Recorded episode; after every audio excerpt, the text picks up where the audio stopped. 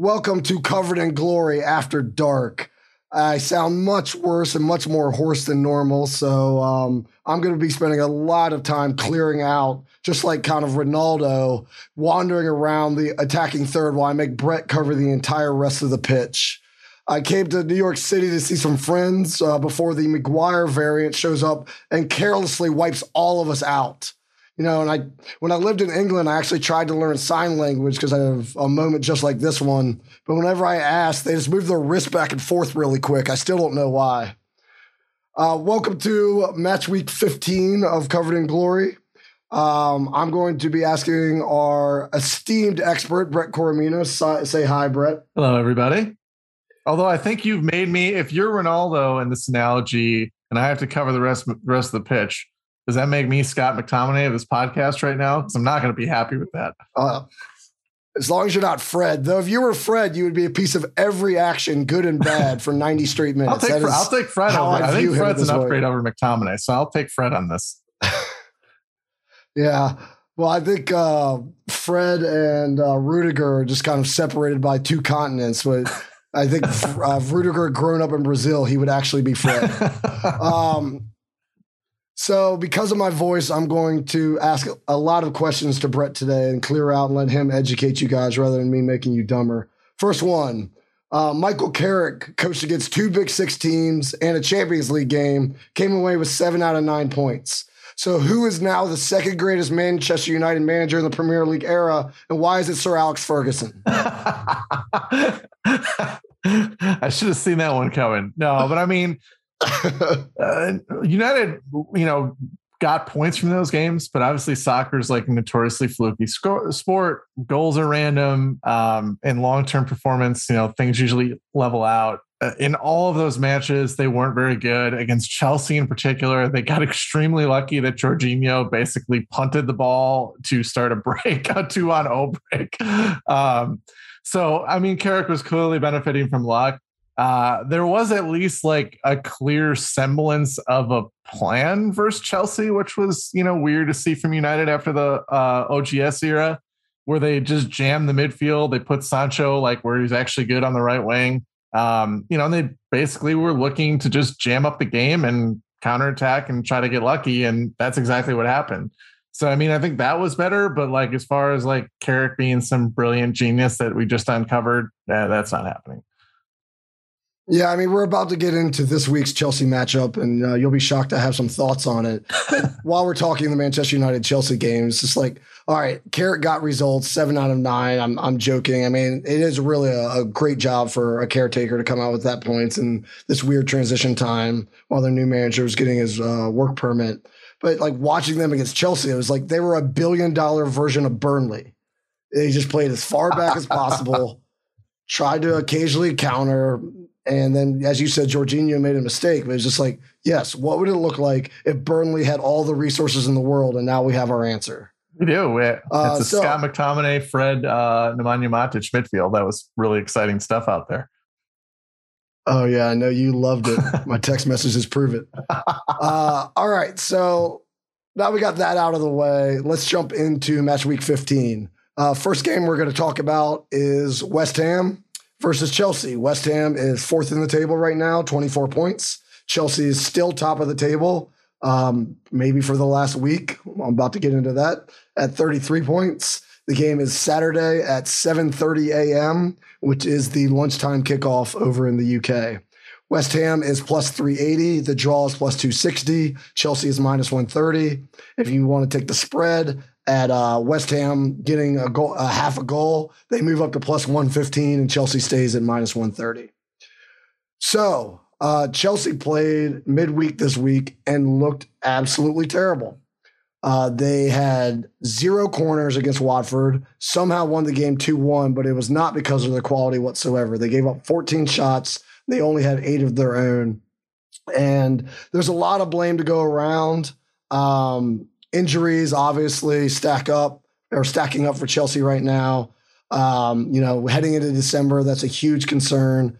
They lineup was had one giant hole in it. I mean, uh, Saul's a lost call.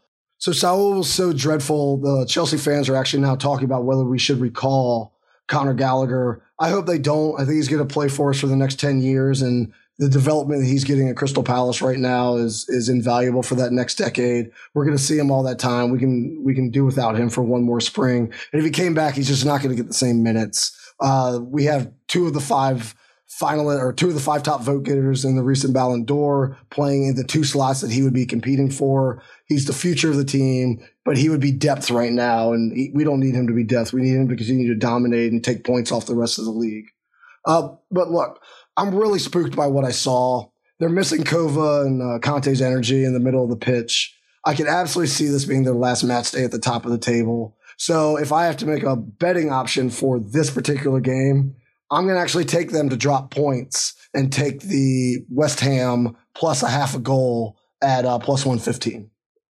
Well, you and I are on the same page, man. Um, I think we're seeing the same thing. Saul was dreadful. Uh, anytime, you know, I mean, they, they have four really good midfielders and they only really play two at a time, right? But when they get to that point, he was so bad they had to sub him off at half. But thankfully, Kovacic is coming back, and that's he is as much as I hate praising Chelsea players because I'm doing it in front of you. I, he is a dude that I I respect. I when you look at the numbers, he does so many things that help a team function very well. Um, getting him back will be huge. Ruben Loftus Cheek has been surprisingly great um, for them in that in that part time role, and then obviously N'Golo Kanté coming back. So you know, I think they're going to be okay. The Chilwell thing, obviously, uh, I think is actually going to be the probably the injury that haunts them the most. Um, I'm not a big Marcos Alonso fan. I apologize for you know talking trash about one of your players, but Chilwell is basically does what Alonso does in the attacking half, but he does a lot of moving the ball up the field and like defensive stuff too. Um, and they don't really have anybody that they can slide out that left wing back role that's like a natural fit other than Marcos Alonso. So I'm curious to see how that plays out um, with so many matches. And I think it's going to really like their attacking output has already kind of like hung on by a thread as far as like great teams go. Um, so taking away Chilwell, playing a tired Alonso all the time, you know, turmoil in the midfield, like I'm with you, man. I think the draw looks really appealing. Um, you know, West Ham is is we've talked about the tiers of the Premier League and other podcasts. West Ham is clearly below that Chelsea tier, right behind City and Liverpool. Um, but they're good. Like West Ham's good, and you know they're they're uh, Chelsea basically holds teams to 0.89 non-penalty expected goals per 90. So basically, they allow um, in open play they allow less than a goal's worth of chances each match. You know, West Ham is not that far behind. They allow 1.14 um, non-penalty xG per 90 it's a pretty good mark for a really solid team. They're at home. It's a short week. David Moyes has been really great about rotating his squad. They have pretty much very replaceable depth. So to me, that draw looks pretty good at plus 250. I think that's where I'm going to stick my money this week. Yeah, I I hope you're wrong, but I think you're right. Although I will say, like I came on a little bit doom and gloom uh, but Tuchel called it the worst performance, or one of the worst performances of his time as manager, and they still came away with all three points. So it's uh, it's a blessing to root for a team that even when they're bad, they're still good enough to squeeze out a victory against Wat- uh, against Watford. Of, let's put that caveat against Watford. yeah, sure, sure, sure. Still top of the table. I get to say it for at least one more week, so I might say it five more times. um, in, in terms of which prop I'm going to take, uh, both teams to score. The no is minus 120. So I think there's two paths this game can take. Uh, one, it's a lunchtime kickoff and there's a lot of injury. I've already told you I'm worried about Chelsea's energy in this game. So they could come out and be listless and they might get shut out. But or they could come back, really look to respond to the the terrible midweek performance, uh, prove it's a blip, and proving anything for Tuchel involves a clean sheet. So you're covered on either of those scenarios by taking both teams to score no at minus 120. Yeah, I mean, mine's kind of in a similar vein. Uh, that that over under the under of two two and a half goals at 105 looks pretty darn good. Um, you know, West Ham are not a team that dictates the action. You know, David Moyes is pretty notorious for you know kind of being that old school, stay compact, like defending your own third. Um, and you know, Chelsea play a pretty controlling, slower style. Um, and West Ham's going to be happy to give them the ball. And so if they, you know, can't break West Ham down, it's hard to see Chelsea's range of goals against a really solid West Ham team being too far above one. And then, you know, Chelsea's ability to control the game and their defensive prowess, it makes West Ham's probably the top of West Ham's range one goal. Um, so I like really like that that under of two, two and a half. All right. So I don't have as much to say about the non-Chelsea performances midweek. So get ready, Brett. It is going to be your show. Let's go. Uh, Fred's re- Fred's ready, baby. Sec- All action, Fred. He's definitely ready. Uh, so second game, Wolves at eighth in the table, twenty-one points versus Liverpool, third, thirty-one points. Saturday, 10 a.m. Eastern. Wolves are plus 700. The Jaws plus 390. Liverpool is minus 255.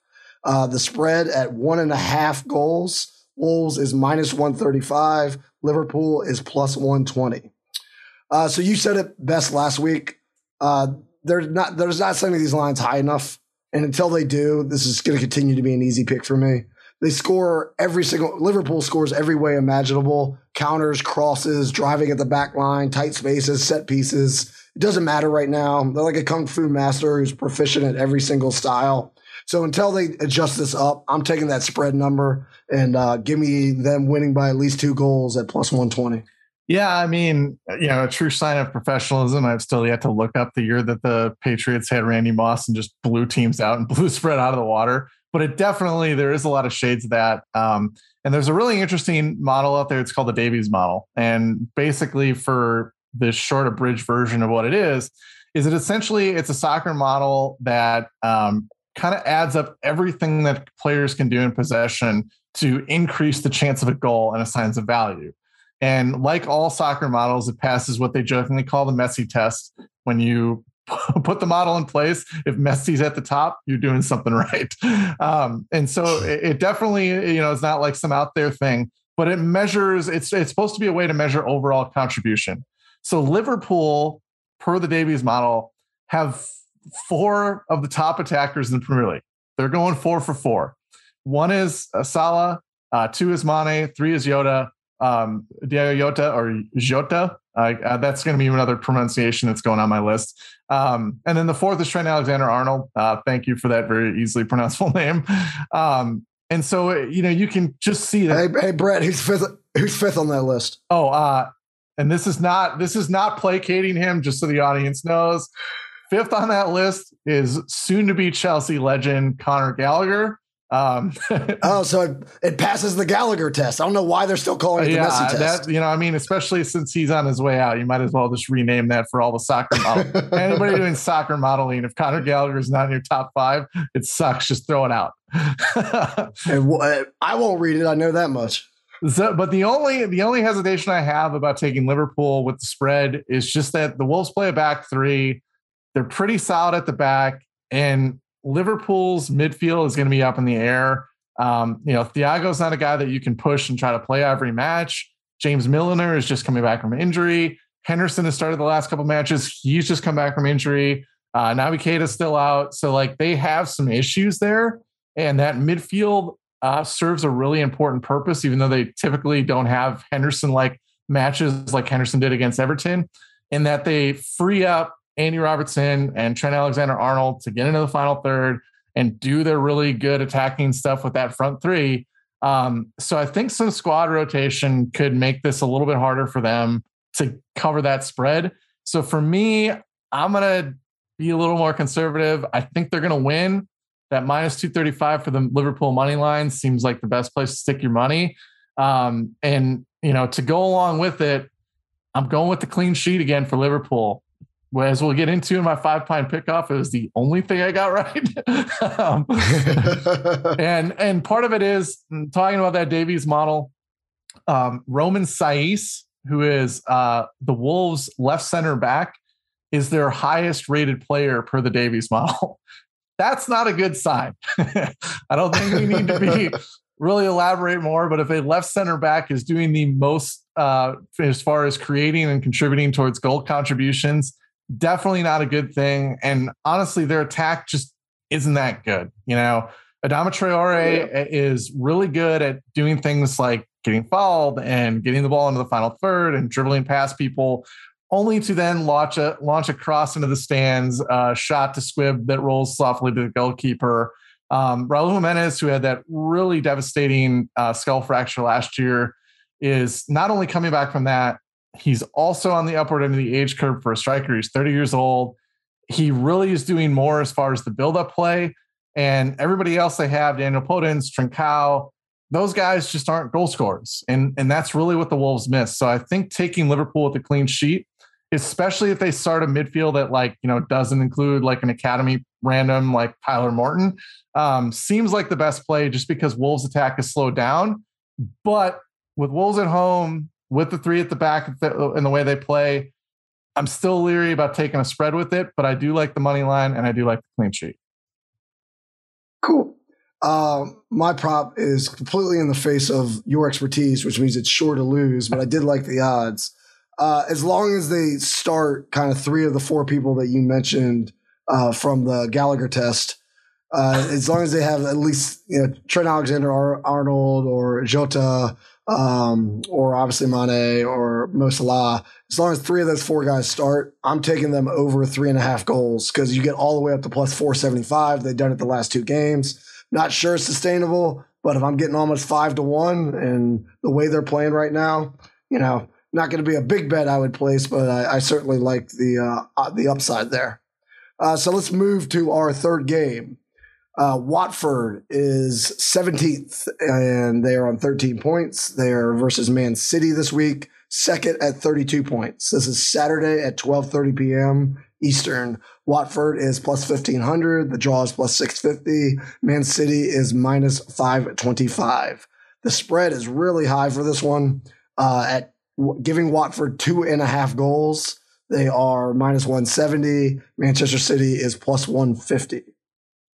Uh, so before kind of dive into this game, because honestly, I don't have that much to say about it. I don't like having to take uh, Manchester City to win by three goals. So I'm going to take Manchester City just to win at minus 525. And then I'm going to look to parlay it on the money line with a couple of other favorites later in the five pint pickoff. Uh, but I did want to look briefly back. So Jack Grealish, who moves over from his boyhood club at Aston Villa, uh, he moves over to Manchester City in a, a mega money move over the summer. This is his first time going back, and he starts out on the bench. So, to you, was this fragile body or fragile ego? well, if this was in a courtroom, we'd say that you're leading because uh, we know where you want this to go.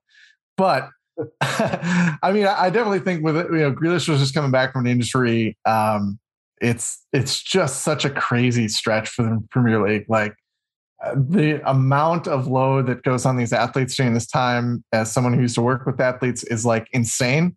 Um, I would think, you know, maybe he'd be a little fired up to play against his boyhood club. You know, one of those things to make good is the prodigal son returns home. But I can also see the way that Pep does things. He's going to rotate his squad, not so much, you know, uh, in game with a lot of subs, but like game to game, City's got a bunch of important matches coming up, even after the Watford one. They still have one more Champions League match. And then obviously the December stretch in the Premier League is still crazy, where they're going to have another weekend, midweek, weekend stretch that comes up. Um, and that's all before the new year. So I get why you rotated him out. I don't know how much say Grealish has in playing, but I'm going to turn it over for you because I know that you have an opinion on this that is quite strong. We're going to get a spicy take no, right here. I, no, no, no, no, no. I, I like him uh, despite playing for Manchester City. He's doing well for the national team. He's a very fun player to watch, very creative, very direct, very forward. So I was just, I was more messing with him. And um, I would say to you, you need to read one less soccer report and read one more book on how to troll players, troll people. Like little less time on analytics, a little more time on Reddit would do you good, pal. look, uh, hey, I'm trying to get players like Aaron Ramsdale to sponsor our podcast here. All right, I'm trying to fight the good fight for for them to come on this pod and be like, yeah, I'm going to throw some money at these guys because they mentioned my name in a positive light. oh my god, the Aaron Ramsdale hour hour, count me in. Uh, all right, so that's my take on the game. Uh, what are you thinking for this one, Brett? Uh, I'm actually going to go for it. I, I, mean, I think despite the fact that Watford hung tough against uh, Chelsea, um, under Claudio Ranieri, they've given up the third highest uh, expected goal total in the entire league, and that's since the middle of October. They just don't have good defensive personnel, and City is not a team. And this is the crazy part about City is when they when they if they rotate their squad, guys like Raheem Sterling, Riyad Mahrez, Bernardo Silva, they'll go to the bench, and then Jack Grealish and Phil Foden are going to come out of the pitch in, in place of him. That's nuts. Like that's crazy. Um, you know, so Watford, if they rotate, I mean, you're going from Cucho Hernandez to who knows. Um, so I mean, you know, there just isn't the same equivalency there, and it makes City basically going into these midweek matches have such a, a great advantage on top of the fact that they're just already better. Um, so I'm going to take a shot at that minus two spread at minus 115. I I just think this could be an absolute blowout. I still think Watford is just not very good, and City is one of the three best teams in the world. Um, and I mean, uh, it, it's the same thing with City. They're so good at possessing and suffocating opponents. They've given up some goals the last game, but most of them were just miracle goals. You know, Lanzini's like last gas, last minute thing against West Ham. You know, it's more of a fluke than something that's going to be sustainable. Um, so I could see this just being another runaway thing. I'm going to go with that. I'm going to take that spread and live a little dangerously. Yeah, for uh, people that are kind of new to the Premier League or, or, don't spend as much time thinking about it as you and I, which is almost everybody, uh, the December fixtures that we keep referring to, I think Chelsea's playing nine games this month when they would commonly play something closer to like six or seven. Uh, they just kind of they cluster a lot of them together to get through all 38 games in the allotted time into this December timeframe and we'll well, I'm sure we'll speak a lot about it during the month of December. But it is an amazing opportunity for cities like uh, for teams like City and Chelsea and Liverpool who have tremendous resources to not just spend on their first eleven, but to spend on the entire you know 20 25 players to really separate themselves. And they're more used to playing midweek fixtures because they've been playing in Europe the entire time. So when you can rotate guys in, you're used to playing every three days instead of once a week. And then you're going against, you know, the teams like Watford. It's a great opportunity to separate yourself. And the table really, really, really starts to take its shape uh, from here to the, to a couple days after the New Year. Uh, in terms of my prop for this week, I, I know it's a little surprising since I took the money line, but I, I kind of just like this. This is this is a fun bet. It's more or less betting on Watford to score first, but it's a way to get instead of plus 380, plus 650. I'm taking Man City to win from behind. So if Watford does not score hmm. first, they have no shot whatsoever. I have no shot whatsoever of cashing this bet because you know Watford scores twice. You know, I Manchester City scored three. I just don't see that happening. I don't see Watford scoring twice. But Watford, as you said, did hang tough, tough with Chelsea. They've hung, they've hung tough with a lot of really good clubs. If they can nick a goal in the first, you know, 20, 30 minutes of the game, probably against the run of play, I still think Man City's going to win. And now I'm getting all the way up to plus 650 for them to come back and win 2 1, 3 1, or anything like that. So it's gambling. I know it but I like the odds, and I could see that scenario playing out. You know, one out of six, seven times. Well, you know, wait, what was that? Oh, you're going to put all five pints in the five point pickup on that? Oh, okay. Yeah, perfect. That's great because I'm getting my ass beaten that anyways. No, I, I no, I mean, n- not until I drink all the beers you owe me and I'm drunk enough to do that. I then I might, but uh, right now, sober Toby's. Well, you're going to hear a knock at the door then pretty soon. I'm just going to order you room service beers so you can put those all five pints on that line right there. I, I, would, I could, I would appreciate that. Mine's going to be a little different. um, I'm going to go if, and again, these is player dependent, but I'm going to go with the Riyad at plus 150 to score anytime. Um, I, I don't have any data to back this up, but Mahrez is just kind of a player that likes to beat up on the minnows. Uh, he averages the most shots on City. He doesn't get to the best shooting locations, but he takes the most shots. He takes 4.36 uh, shots per 90 he's going to be gunning against against Watford because they're just going to sit back. So to me, getting above even money on that dude uh, if he does start um, I think is a great bet because he is going to be launching. He's he's one of the few city players that really dominates the ball. He'll sit on the right wing and kind of bring it in from the touchline. Controls a lot of the action, so the ball will be at his feet a lot. Just seems like a pretty good play for me. Uh, let us take a quick break, and we'll be back with our last two games that we're going to talk about this week.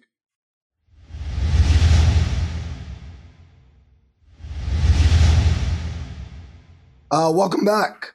Our fourth game we're going to talk about this week is Manchester United versus Crystal Palace and our Lord and Savior Conor Gallagher. Manchester United is seventh at 21 points. Crystal Palace is 11th at 16 points.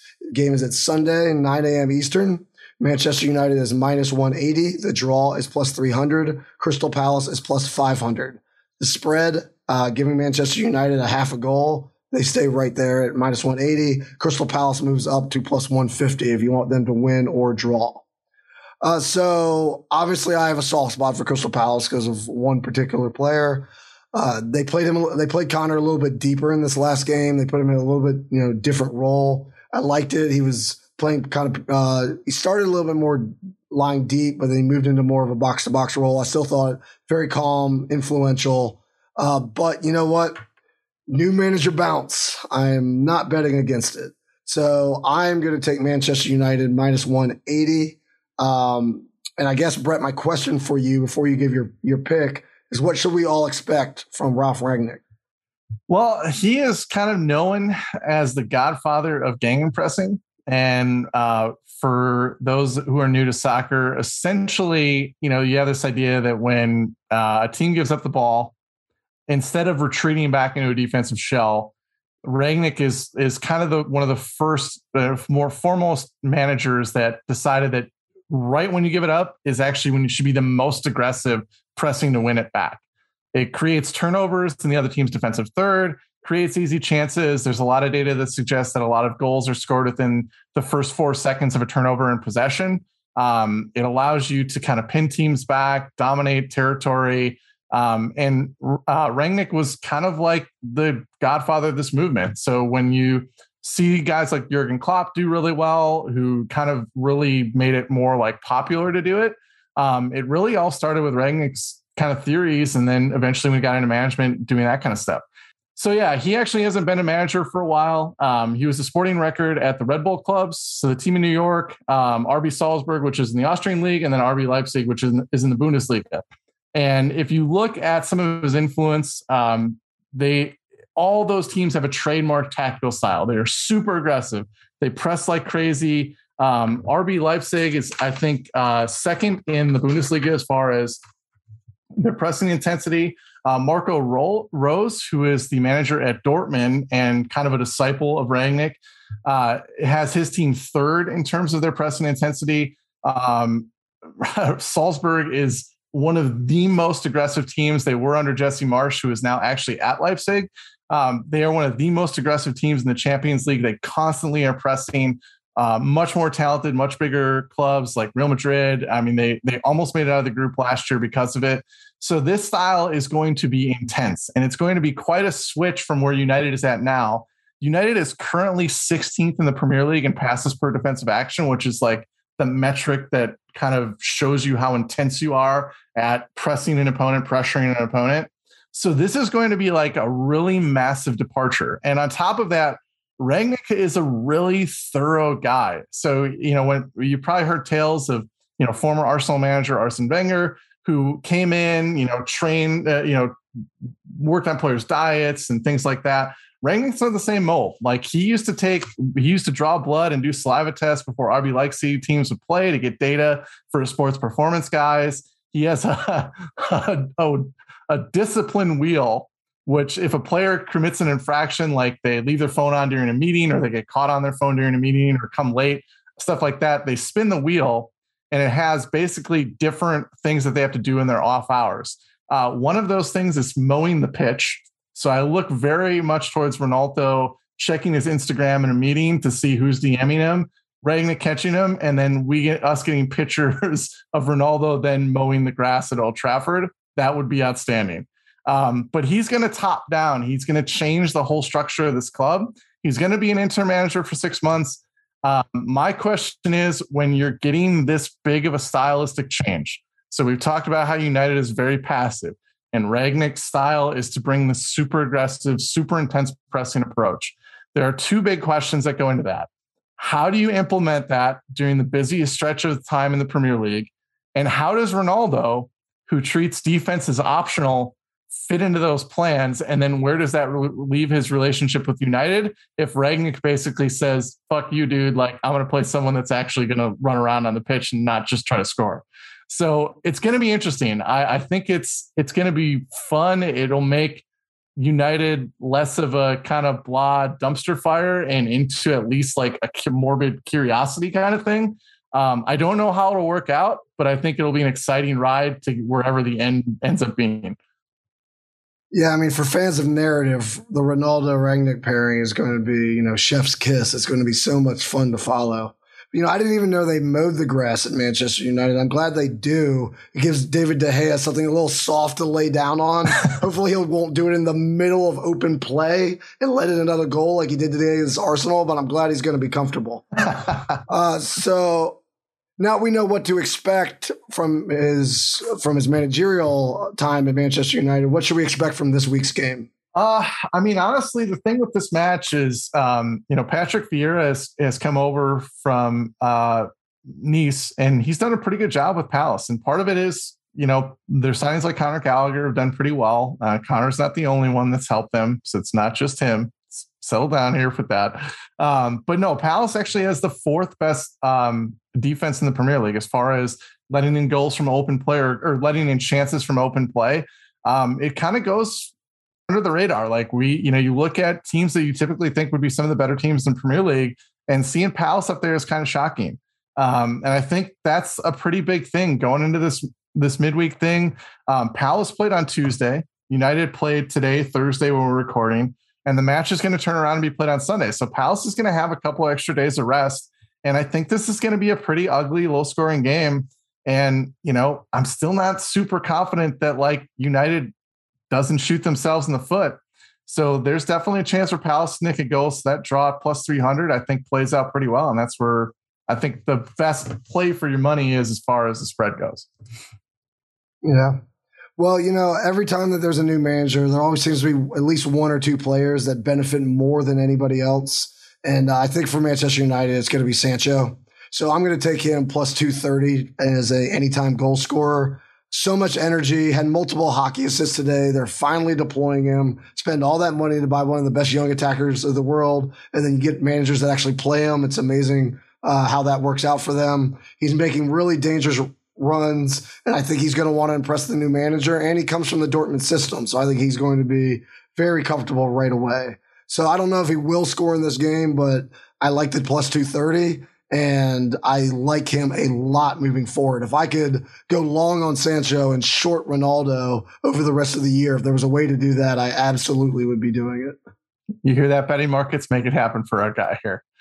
uh, for me, I'm going to go a little bit of a different route. You're picking someone to score. I'm picking both teams not to. Uh, I think that under of two and a half, three goals at, at minus 120 looks pretty appealing. Um, you know, I kind of went over Palace's defensive bona fides. I, you know, United is probably going to rotate their squad. We still don't know what to expect. I mean, Rangnick is literally going to be coaching his first match with like no prep time.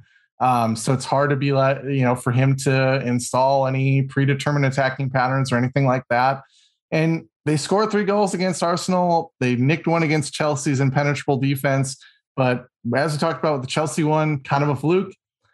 The three goals against Arsenal, one came via penalty, which are pretty random and not something that you can count on going forward. So I just don't see this being any kind of shootout. Um, I think, you know, 1 0 United, 1 1, uh, those are pretty solid ranges and take up a lot of the uh, possible outcomes for this match. So I kind of like that under. All right. All right. Last game of uh, the weekend. And this one doesn't happen until Monday. It's Everton at 14th in the table, 15 points. At Arsenal, I'm sorry, versus Arsenal, fifth in the table, 23 points. It's Monday, 3 p.m. Eastern. Everton is plus 240. The draw is plus 265. Arsenal is plus 115. The spread, uh, given Everton a half a goal, Everton moves up to minus 130, and Arsenal stays at plus 115. Uh, so, Brett, I see two bad teams here, not just one, but one is definitely less bad. So I'm going to go with Arsenal on plus 115. I know last time we talked, you actually took Newcastle against Arsenal. So I don't think you have a whole lot of respect for them. and you are an Everton fan. So, as an Everton fan, are you afraid of Arsenal at all in this game? I was trying to figure out a way to get that scrubbed from the internet, but it turns out that that's really hard to do. Um, if anybody knows hard, please DM me. Um, no, I mean, so Arsenal are a little bit weird. Uh, you know, I've mentioned over the first couple podcasts, you know, kind of in passing, the, the constant thing has been Arsenal are outperforming their underlying numbers. Um, and there's a lot of uh, kind of look at the fact that a lot of both their traditional goal differential and their advanced data seems to be skewed by the fact that they just basically got their asses beat by the three best teams in the Premier League. And so you would think that, you know, those are outlier performances. And maybe, just maybe, when you strip those numbers down, you have a great Arsenal team, right? Because if you do that, you actually get an Arsenal team uh, that whose real goal differential would be plus eight, which would be tied for fourth in the Premier League. And then their expected goal difference would be plus five, which would be solo fourth in the Premier League, right behind the three teams that beat the shit out of them. But the thing is, uh, we have very smart people that work in the public spot, soccer space. One of them is named Michael Caley, who kind of did a study basically saying that, you know, looking at teams that have similar profiles to Arsenal, that if you take away outlier performances, you know, do does it show that they maybe can cheat like things like expected goal data, which is pretty pretty accurate as far as like predicting into future results. And the the thing is, is that it really doesn't change much. So when you strip out good and bad performances and, and focus more on like the meat of their performances, it all still points to Arsenal being a pretty average team. Um, you know, maybe they're slightly above average, maybe they're slightly below, but it's not like this is a top four team in hiding that just got, you know, unlucky against some really good clubs or they do something stylistically that good clubs take advantage of, but allows them to, you know, roll over the bad teams.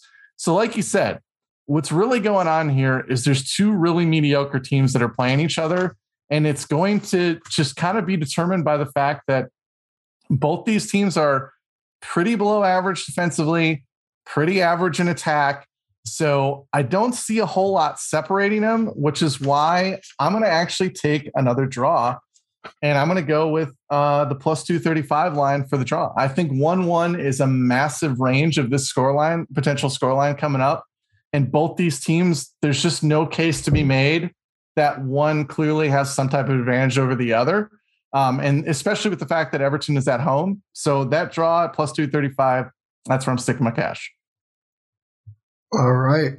Plus, Arsenal has uh, our future podcast sponsor, Aaron Ramsdale, and Everton doesn't. So yeah, and, and Aaron, that's, that's you, about the only other thing that separates them. Yeah, Aaron, if if you are listening to this and you are willing to sponsor this podcast, uh, if there was a line for you to have five plus saves, I would take it.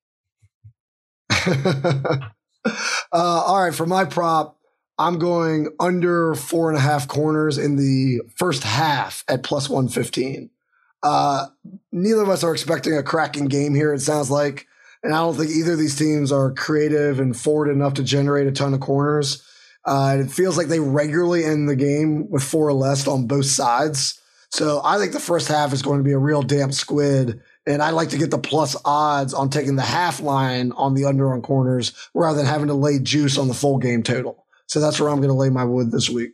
Yeah, I mean, and and it kind of fits into how both these teams play. Arsenal play this really passive, slow possession style, and Everton are just going to sit back and they're going to stay compact and they're going to give up the ball.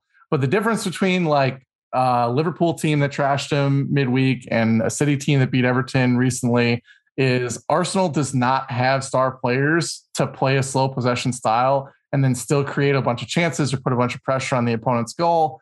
So yeah, I love the corner pick. I think that's great. Um, I'm gonna go a little bit different direction, and because I kind of talked about one-one being a huge range uh, for this match, I like both teams to score, but the under of two and a half goals at plus 525. I think uh, just given the fact that I can't trust these teams to keep a clean sheet. I mean, Aaron Ramsdale, I know you're going to try your best to do it for us, man, and, and you're great and you're going to get real close. But I do think both teams are probably, you know, going to score. I could see Everton getting one on a counterattack, Arsenal getting one just because they have constant pressure in the Ever- Everton defensive third. Um, so that plus 25 for both teams to score, but the under of two and a half goals is a good line to me. All right. That brings us to the last segment of each week, which is, of course, our five pint pickoff. This time, before we jump into the into the a picture this week, going to recap November because we are now in December. So, Brett, um, uh, remind me who won. Uh, well, you're you're gonna get your case of Milwaukee's best in just a second. There's gonna be a knock on the door from the hotel manager. He's gonna come and drop it off for you. So enjoy your winnings. Buddy. So I I did take it down uh, in our first month doing it, and we only had two weeks in the month, so I turned ten pints into sixteen. Uh, Brett, because he did not get a miracle goal from a defender, he did he did win with Liverpool on the clean sheet though, so he took his ten and turned it into nine and a half. Um, I took 16 beers and turned them into zero last night, which is why I sound like this. so heading into the new week, we have um, for my five pint pickoff. I'm going to take Jadon Sancho at plus 230 anytime goal scorer for one pint. I'm going to take both teams uh, not to score in West Ham Chelsea for a pint minus 120. I'm going to take Manchester City to win from behind at plus 650 as my long shot bet this week at one pint. And then uh, I'm going with a money line parlay. Man City, Man United, and Liverpool all to win plus 158 is two pints. So either I'm going to take an early lead in December or I'm going to be really happy that one of those teams drop points. I think I'm going to win either way. I, what are you playing this week? I appreciate the charity on the Watford pick because as uh, we'll find out as this pod goes on, Watford is going to do one good thing for us, and I already have that one. I we already got that one from him. so thank you for just basically wasting a pint right there. Uh, for me though, I'm going to go. I'm going to take that plus 525 line that we just talked about in the Arsenal Everton game uh, for one pint. I think, like I said, that that range, that one one score line, just looks too appealing to me. Uh, then I'm going to go with another kind of long shot odds one. I'm going to take the draw in the Palace United at plus 300 for one. And then I'm going to rely on a good team to do a good thing. Liverpool plus 135, three pints for a clean sheet and a win. Please don't start Tyler Morton, Klopp. Just start a normal midfield. Yep. That one sounds really familiar. You're going right back to the well. It worked for you though. Yeah, it was your best bet last month. I was going to say it's the only thing I did well last week. well, you did a lot of things well this week, Brett. Thank you for carrying the show. We appreciate everyone bearing with you as I deal with my personal technical difficulties. Um, and I hope you'll come back next week as we continue to play our interchange of horrible advice backed by expert analysis. Enjoy the games, everyone. This is Fred signing off.